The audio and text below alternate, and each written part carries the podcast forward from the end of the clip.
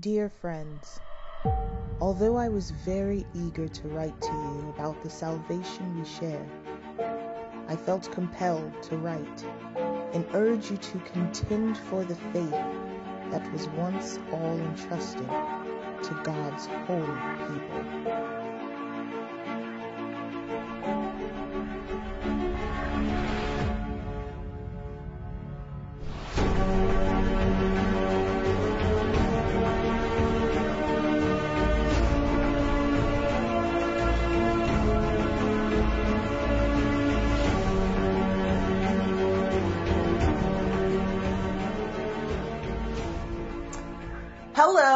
Welcome to another episode of Standing Firm Defenders of Faith. My name is Candace Paul, author of best-selling novel Spiritual Warfare, and again I am here with my co-host David Chandler, who is also a best-selling author who has written plenty of books. and so, David, you can welcome yourself. Well, thank you for having me on the show once again. It's a pleasure to be with you tonight. Wonderful, wonderful. Well, I wanted to talk about something that I heard about years ago and I was kind of taken back because I wasn't sure what to think about it. And it's called the unpardonable sin or essentially the unforgivable sin. Now, we're taught as Christians that all sins are forgivable. So that's why when I heard about this, I was like, whoa, whoa, whoa, what is this? How do you commit this sin? What is it about? And so I wanted to get into the details of it today so we can talk a little bit more about it. I'm going to direct everyone to a passage and the passage is Mark 3, 28 through 30. And it says, truly I tell you, all sins and blasphemies will be forgiven for the sons of men. But whoever blasphemies against the Holy Spirit will never be forgiven, but is guilty of an eternal sin. My understanding of that, and, and I was, when I first heard about it, I was like, wait, wait, wait, wait. So if you say something against the Holy Spirit, that's it, you'll never be forgiven. Oh my gosh, you know, and so, you know, you can get fearful.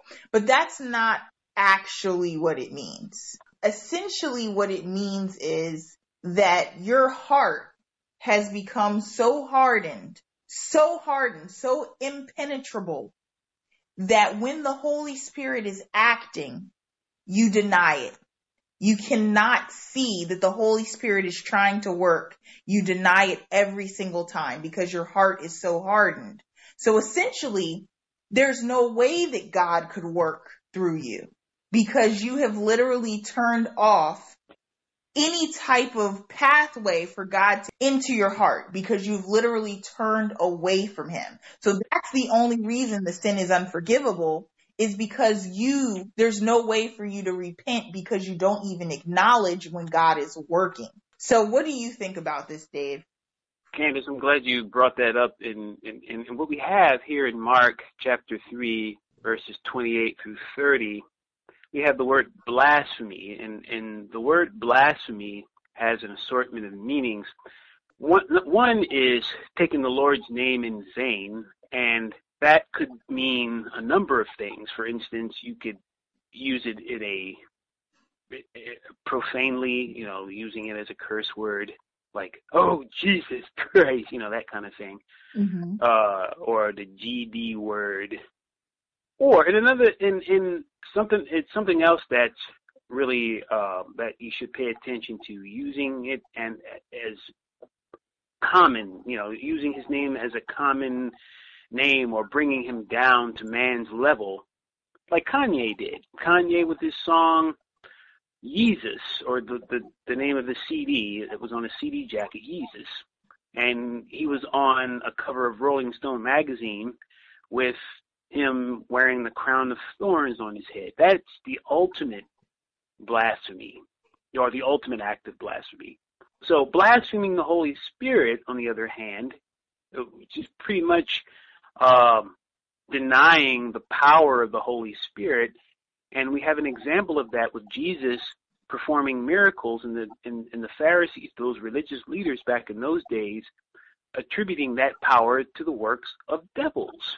We're going to look at a passage of scripture to let's see, uh, Matthew chapter 12, verse 22 and 32, and I'm going to start at verse 22 here. Uh, then was brought unto him one possessed with a devil, blind and dumb, and he healed him, insomuch that the blind and dumb both spake and saw. And all the people were amazed and said, Is this not the son of David? Verse 24 And when the Pharisees heard it, they said, This fellow does not cast out devils, but by Beelzebub, the prince of devils. And Jesus knew their thoughts and said unto them, Every kingdom divided against itself is brought to desolation, and every city or house is divided against itself shall not stand. If Satan cast out Satan, he is divided against himself. How shall then his kingdom stand? Hmm. And if and if I by Beelzebub cast out devils, by whom do your children cast them out? Therefore they shall be your judges. So what Jesus is basically saying is common logic. How can the devil cast out the devil? It's stupid. It's stupid for you to even mention something like that. Well, you're possessed by devils, and that's why you're able to cast out devils. Wait, what? Yeah, exactly. It doesn't make any sense. So that's an act of blasphemy. They they were bla- they were attributing the power of the Holy Spirit to Satan, and that's another active, but it's one of the most worst things you can do is say to Jesus Christ himself or to or to attribute any act of the Holy Spirit to Satan. That mm-hmm. that's real that that's really playing on thin ice. And that and that is what they actually talk about in in Mark 3:28 through 30 that other blasphemy is forgivable, but that blaspheming against the Holy Spirit is not because the Holy Spirit is trying to work, trying to change you, and you're blocking it with the hardening of your heart or literally just lying against the Holy Spirit. And that is the unforgivable sin. Now, I wanted to relate this to technology. Okay. In present day, in today's society. And I know some people are going to be like, wait, how are we making this connection? And I'm going to tell you how. So technology is literally so advanced now. The question becomes, if God were to act, if the Holy Spirit were to act in a major way, would people recognize that as the Holy Spirit acting or attribute it to something else? Just like you said the Pharisees did would we all attribute it to something else? Science, progression of modern technology, some astrological event, some type of thing like that. Anything else but the Holy Spirit. Could God act right now and we recognize it as God acting? That's a real question. And what brought this question to mind was one day I was on Facebook and I was looking at a video that someone had posted. And the video was of this guy driving down the street. He looked like he was capturing whatever on his cell phone. And it looked like there was a beam of light that opened up from the sky and, and shot down. Okay. So I'm looking at this and I'm like, wow. Everyone was commenting on the thread saying, oh, this is CGI. This is fake. This is fake. This isn't real. Oh, this is hmm. something else. And so my question genuinely was, what if it were God acting? What if it was the Holy Spirit? Would any of us be able to recognize that? Or would we all deny it because technology has advanced so much that none of us will be amazed at anything anymore? Would we be able to appreciate if God acted in a miraculous way? And I want your thoughts on that. Well, um, I don't think so because technology has taken the place of God in a sense because uh, we look at the end times and well, uh, as we go as we move forward towards the end of the of the church age, we're going to see knowledge increasing, and I'm going to look at, before I go to that passage of scripture, I'm going to look at Luke chapter 18, verse 8. And this is probably going to corroborate your question. And Jesus is speaking to the, uh, the disciples, talking about a parable. And you can always tell that Jesus is telling a parable, except for when, you know, in Luke 16, he didn't mention it was a parable. As a matter of fact, he mentioned uh, well, he didn't say that it was going to be a parable in Luke chapter 16. As a matter of fact, he even called out names. He named names in that particular um, instance. But in Luke chapter 18, he, he calls it a parable, and he says to his disciples in verse 8, I tell you that he will avenge them speedily. Nevertheless, when the Son of Man cometh, shall he find faith on the earth? And the answer is no. That's a rhetorical question.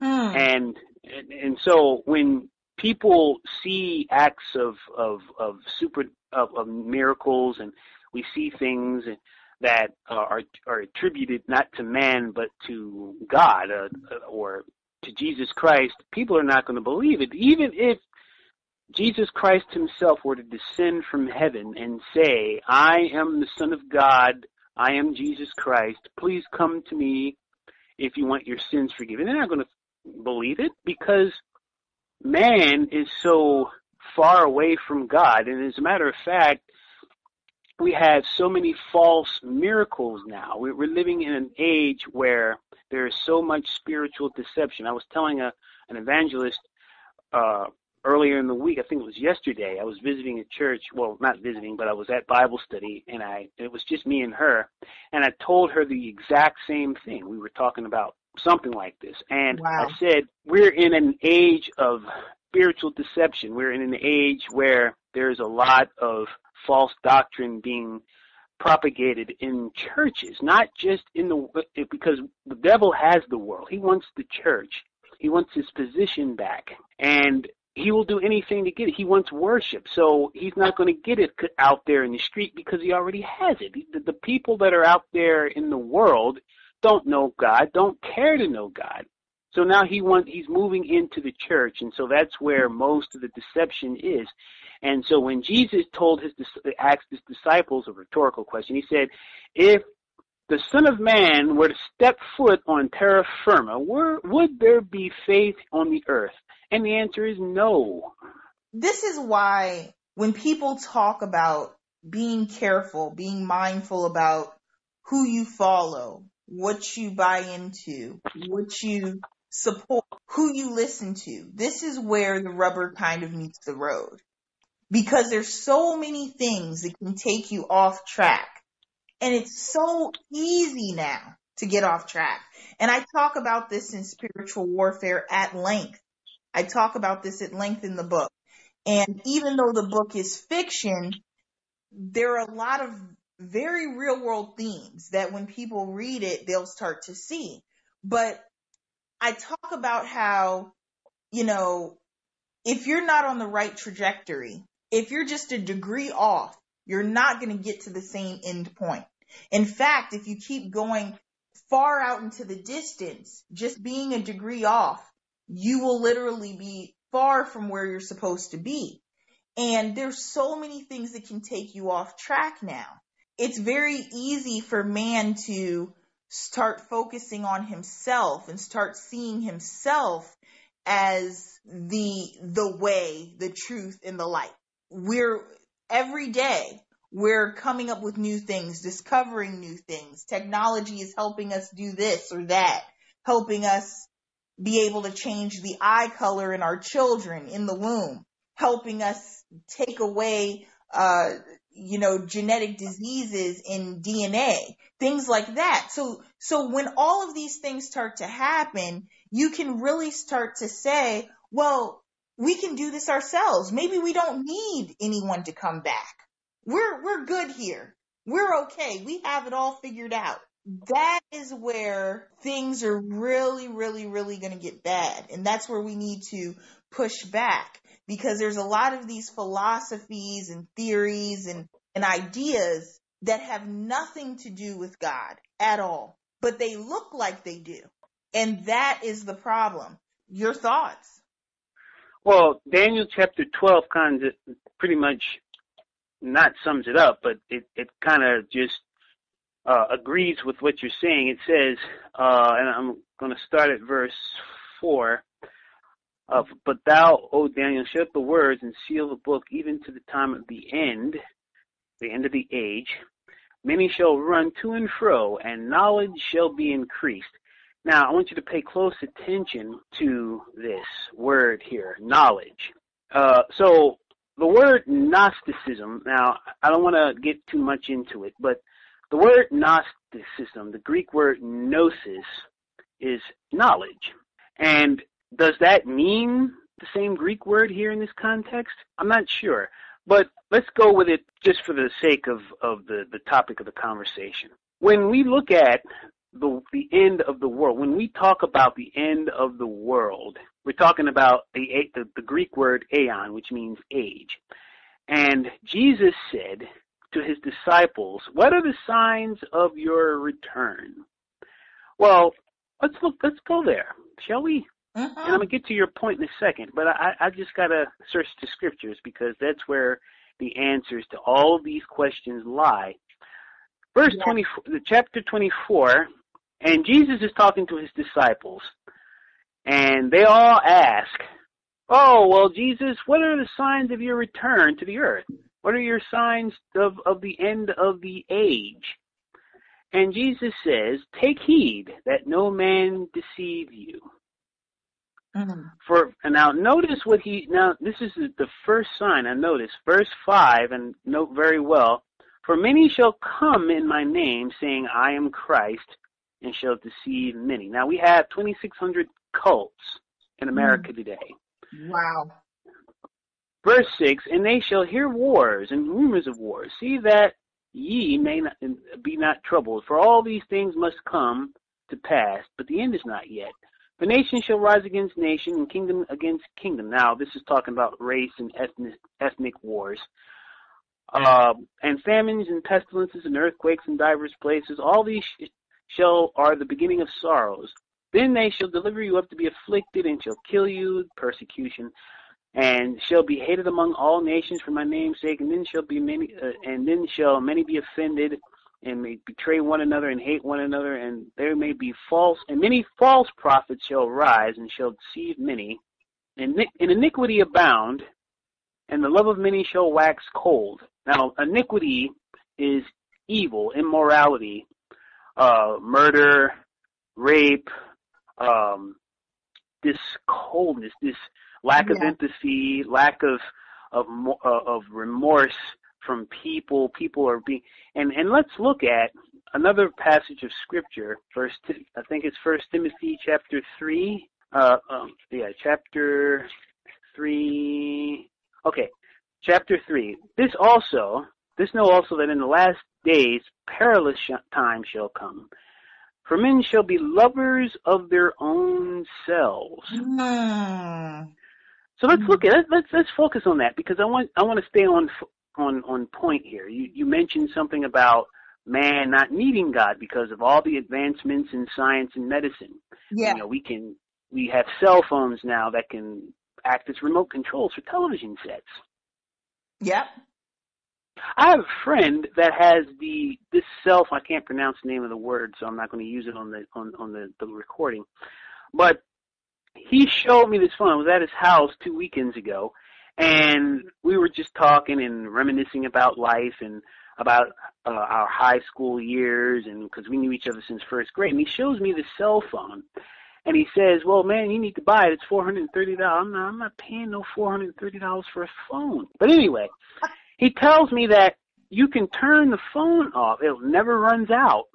Yes. The battery never runs low.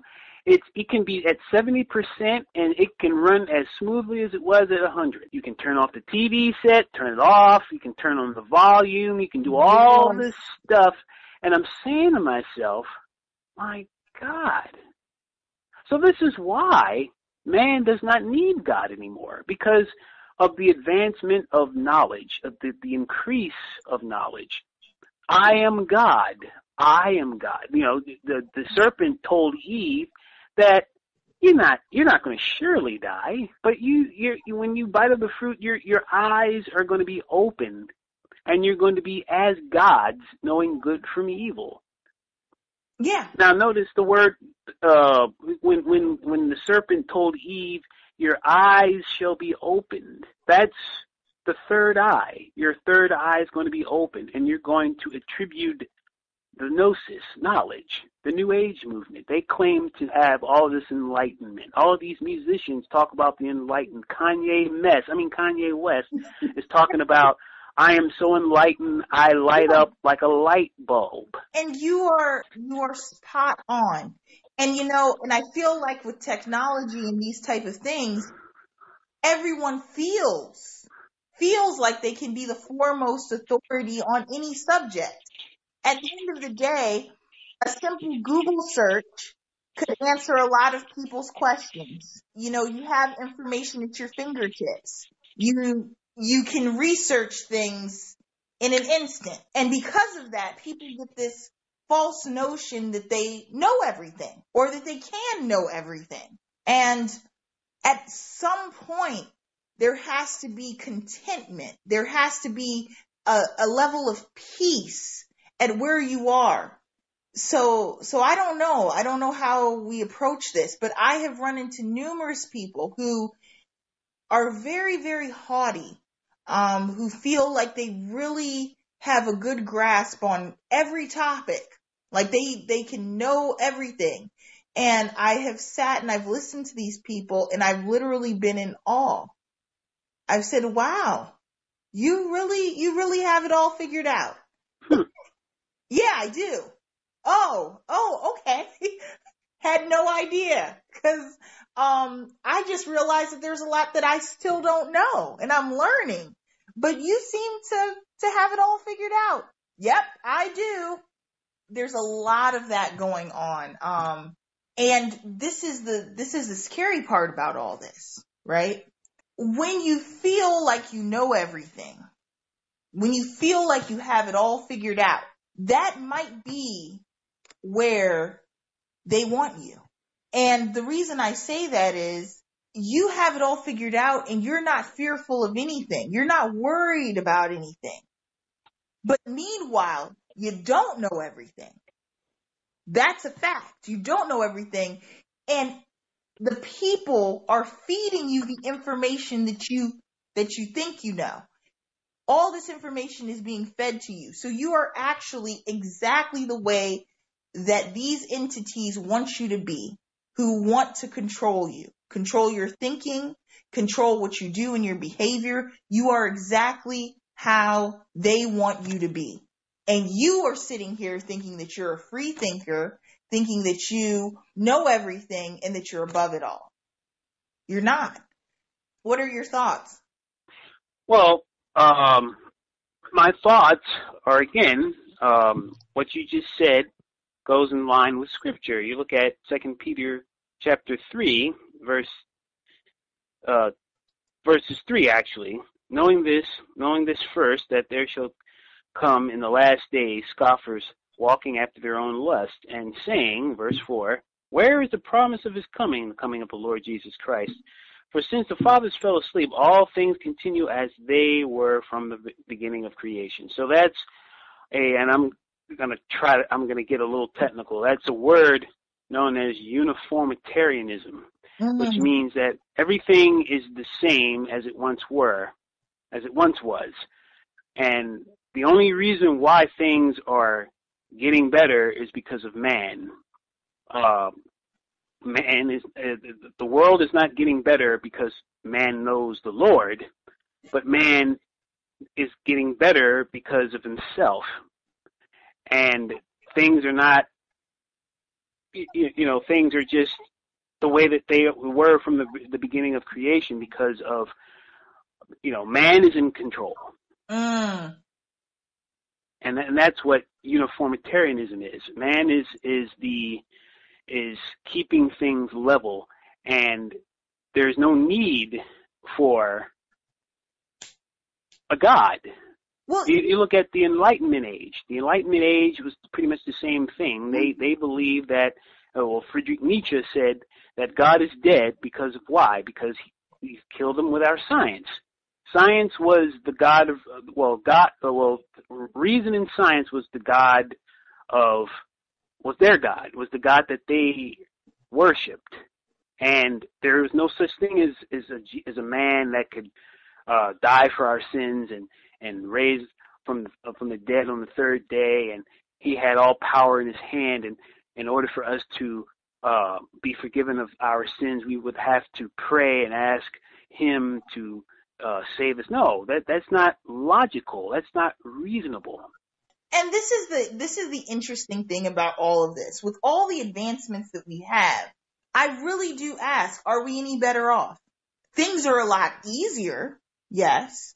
Um, things are a lot easier in terms of medical advancements and things of that nature. Things are a lot easier, but in terms of our social interactions, are we better off? People are more isolated now than ever before. Studies show people have disclosed that they feel lonelier than they've ever felt. And if you think about it, you can talk to anyone in an instant now.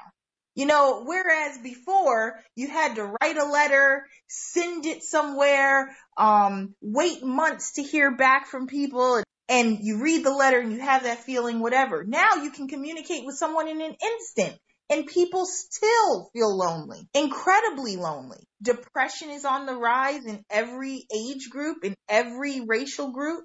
And look at suicide.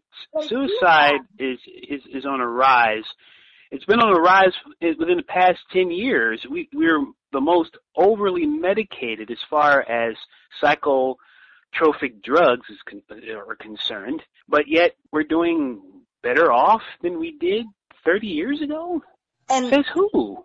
And this is what I say. I say that while things have become easier for us in terms of medical advances, transportation, living conveniences, those type of things, the void has gotten deeper and wider. This void that people feel where they can't find peace. I know people who can't find peace. They're always chasing something. They're always chasing a new thing, a new activity, a new this. And it's not just for personal fulfillment and goals. It's not for that. You know, there's some people who've achieved everything that they've wanted. They've hit every marker and still feel a deep void and a deep unhappiness. And why is that?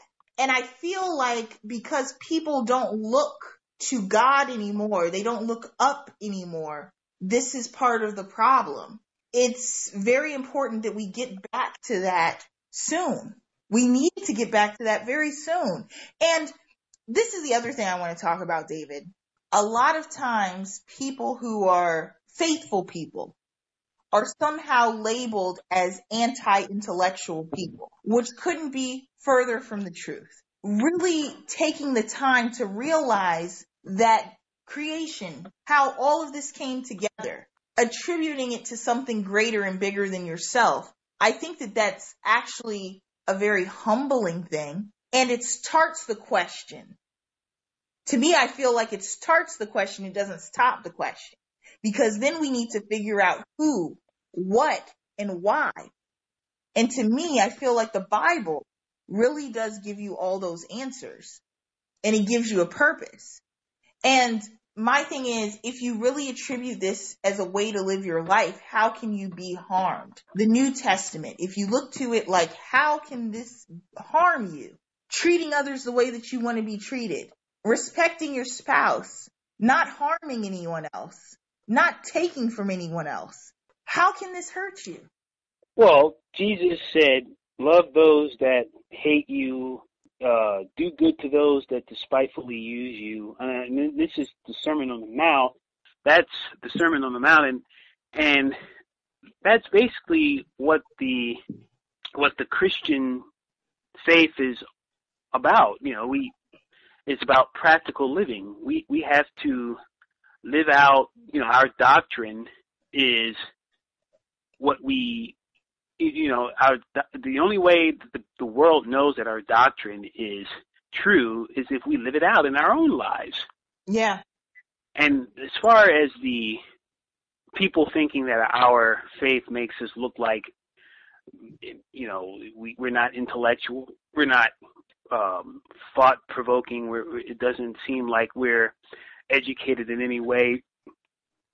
You know, I can understand why they would say that because a lot of you know unbelievers they look at certain segments of Christianity like for instance the word of faith movement televangelism the charismatic movement you know with all the theatrics and all the the sensationalism and the nonsense that goes on there you know, I, if I was in the world, I would say the same thing. These guys are nothing but, but a bunch of buffoons. They don't know what they're doing. They're just skipping around, laughing, and you know, just doing all kinds of crazy things. That has nothing to do. See, the Bible says, "Love the Lord with all thy heart, with all thy strength, with all thy soul, and with all thy mind." So, the Holy Spirit when we have the Holy Spirit on the inside of us, we are in control of our thought of of of of our behavior. We are consciously in control of what we're doing. We don't just fall out on the floor and spaz out and start vomiting all over the place, doing all kinds of things involuntarily, and then we wake up and then we're looking around saying, "Well, what happened? What's what's what's all this stuff doing all over the floor?" No, that's not the Holy Spirit. That's demon. That's demonism. That's demonic possession. That's Kundalini demonism. Mm. And, and this is what you see in a lot, in the majority of your, uh, the, the stuff that goes on on so-called Christian television. And that is where that actually brings me to the next point that I want to ask you about. How does a person parse through all of this? We we talked about false prophets. We talked about people. Many will come in my name. We talked about you know, people denying the work of the Holy Spirit. We talked about all of these things that are going to be happening, that are already happening. So how does a person who wants to do right, wants to be on the right path, what is your advice for them for navigating through all of this stuff? Because it's going to be hard. How how do you navigate through all of this? Well, stick to the Word of God um, the Word of God says, "It shall be a lamp unto my feet and a light unto my uh, my path." So we have to stick with that. We have to stick to God's word because God's word is not going to turn back to its void. Um, we we we have to uh, stay true to what the Word of God says, what the Word of God teaches. Uh, sound doctrine is always the key. You know, the Word of God places an emphasis on sound doctrine more than anything else. Sound doctrine in practice. Sound doctrine in practice. Um, you, you look at cer- certain passages of scripture where, like for instance, for Second Timothy four verse one through four says, "Preach the word, be instant in, in season, out of season, rebuke, exhort, and um, you know." It, it says to rebuke, to exhort, and to you know, with all long suffering and doctrine. And it's because why? Because the the the time will come when they're not going to endure sound doctrine. Who's they? The the body of Christ, the the church, the professing Christian is they're not going to they're not going to endure or put up with sound doctrine, but they're going to heap into themselves teachers having itching ears. So we have to. Mm-hmm. And then the Bible also says in Ephesians chapter 6, put on the whole armor of God that we may stand against the wiles of the devil. And what are the wiles? His trickery, his schemes. So we have to do that. We're in a spiritual warfare, aka your book. We're in a spiritual warfare, yeah. and uh, for the weapons of our warfare are not carnal, but mighty for the pulling down of strongholds. Ephesians chapter six, verse twelve says that for we wrestle not against flesh and blood, but against principalities, powers, and rulers of spirit, the rulers of darknesses, of darkness, spiritual wickedness in high places. So that is what we have to do. We we have to put on the full armor of God. We have to stay steadfast in God's word to protect ourselves against all of these things because even the very elect is going to be deceived. Yeah. Even the very yeah, even the very elect are going to be deceived, and and if the very elect can be deceived, then my God, I mean, what more is there for us to do than to stick uh, to God's word so that that doesn't happen? And you you are absolutely right. So the number one thing, like you said, is you need to just stick to God's word. You need to know what you know. And the only way that you can know what you know is if you do your reading and your research and you, you, you delve into the word and you hold true to the word because there's going to be a point where you can't look to anybody else. Um, cause people might not, people might be deceived themselves. You can't worry about everybody else. You can't worry about everybody else. You have to really be focused on what God is telling you. You have to really only be focused on him. This is something that is in the good book. It is, but I'm saying it in a very layman, practical type of way. You can't worry about everybody else. Everyone else is going to be trying to pull you in this direction or that direction, make fun of you, say that you don't know what you're talking about, make you seem like you're crazy. But at the end of the day, you're going to have to stand firm. you're going to have to do it. And you're just going to have to be steadfast in what you know. And that's really it. And if you do those two things, you're going to be okay. And, and, another thing before um, I turn it back over to you, well, to familiarize yourself yeah. with sound doctrine, uh, that's what we need to do to familiarize ourselves with with with sound doctrine, so that we can uh, tell the difference or to uh, differentiate the, the between what is good or what is uh, true or what is yeah what is orthodox and what isn't and what is Christian orthodoxy? Well, Christian orthodoxy is what the Bible teaches, and what is unorthodox or what is unsound is what a lot of the majority of the, the, things that people are saying that are not scriptural, unscriptural. So we need to familiarize ourselves with sound doctrine. I said, uh, I already stated before that the Bible places an emphasis on sound doctrine more than anything else. The gospel. What is the gospel? 1 Corinthians 15, 3 and 4 says that uh, Christ died according to the scriptures, was buried according to the scriptures, and rose again according to the scriptures. And, and that's the crux of our faith that's what why we believe what we believe. That's why the, all of the disciples were killed. They were all, you know, the early Christians were eaten up by wild beasts, wild cats, and, and all kinds of others, burned alive at the stake because of the gospel. And if we familiarize with ourselves with that, then we can't be fooled by every wind of doctrine that comes down the pike. Mm, that is excellent. That is an excellent, excellent point. And, um, you know, and the, and the other thing that I'll say is you got to surround yourself with other believers. I, I say that in the foreword of my book, you know, kind of the three things you have to start doing if you, if you're feeling like something's not right and you want to start getting right, there's a few things that you need to do. And David hit on basically everything. But the final thing that I'll say is you need to get around other people who believe the same thing. Um, support, having a support system, having people that you can talk to these things about these things is incredibly important, you know, uh, and it can make all the difference in the world. It'll help you grow.